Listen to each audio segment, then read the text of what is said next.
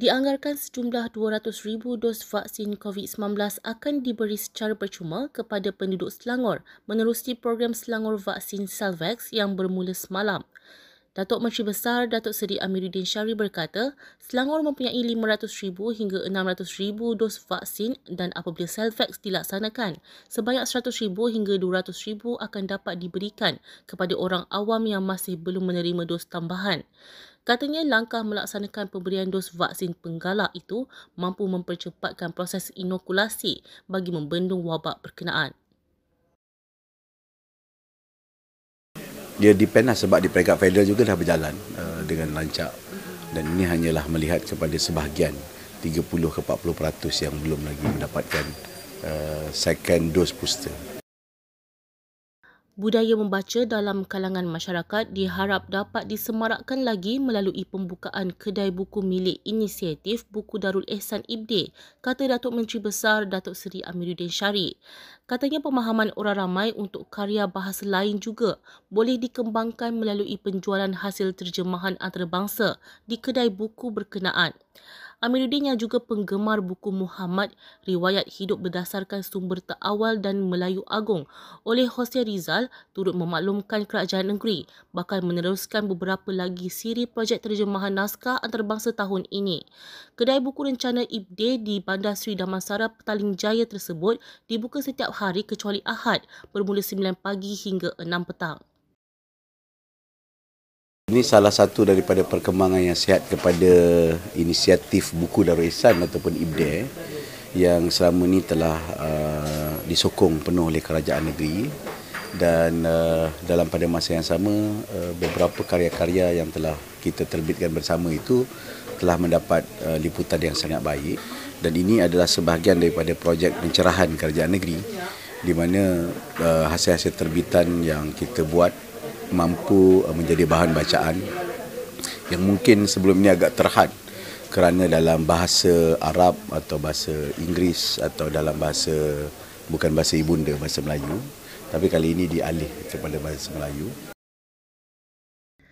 Datuk Menteri Besar Datuk Seri Amiruddin Syari bersama lebih 5,000 penyokong menyaksikan tayangan perlawanan separuh akhir pertama Piala Persekutuan Bola Sepak ASEAN AFF 2022 antara Malaysia menentang Thailand semalam.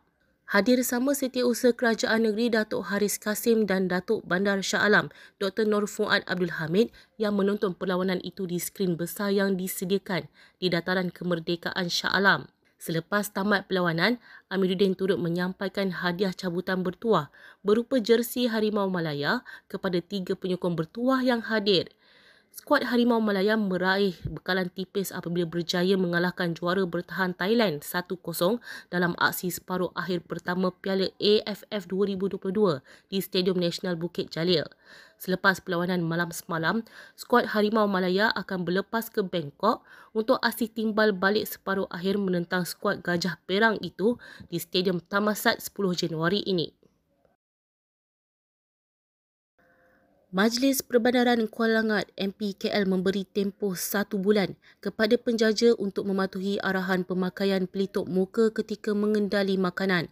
Yang di-Pertua MPKL Dato' Amirul Azizan Abdul Rahim berkata, pasukan penguatkuasa sentiasa membuat pemantauan di samping memberi teguran serta nasihat. Tambahnya jika masih terdapat penjaja yang ingkar, notis amaran akan diberikan.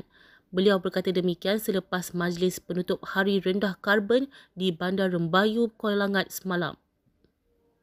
Masa ini kita nasihat sebab kita faham dia dah lama tak pakai kan.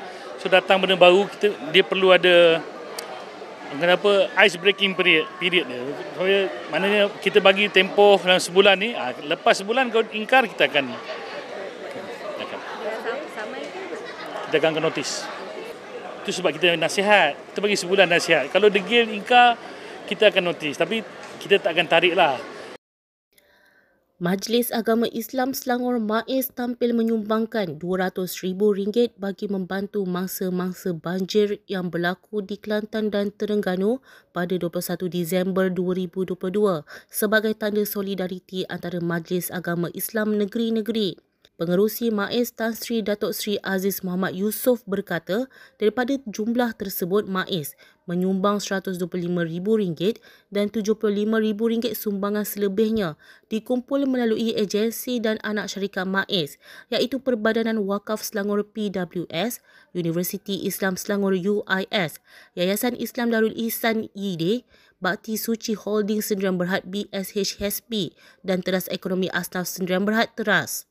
Menurutnya lagi Majlis Agama Islam Kelantan MAIK dan Majlis Agama Islam Terengganu Maidam masing-masing menerima RM50,000 dalam bentuk wang tunai dan 500 pek makanan asas bernilai RM50,000. Beliau berkata demikian selepas menyempurnakan pelepasan konvoi MAIS Prihatin misi bantuan banjir Kelantan dan Terengganu yang berlangsung di pekarangan lobi bangunan Sultan Idris Shah Shah Alam pagi tadi.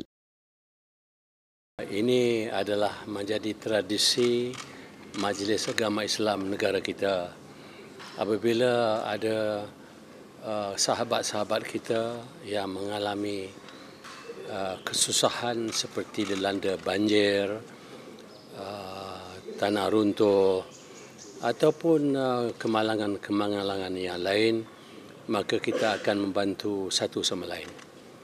Semasa Selangor dulu mengalami banjir, negeri-negeri seluruh negara datang membantu kita. Negeri Perlis, negeri Kedah uh, datang membantu kita dan banyak negeri-negeri lain.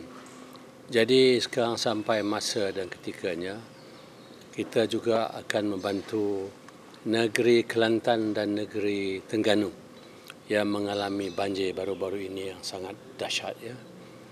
Jadi pada kali ini kita membantu dengan jumlah lebih kurang 200 ribu iaitu kombinasi wang tunai dan juga barang-barangan kering. Ya. Sekian semasa hari ini, terus layari platform digital kami dengan carian Media Selangor dan Selangor TV.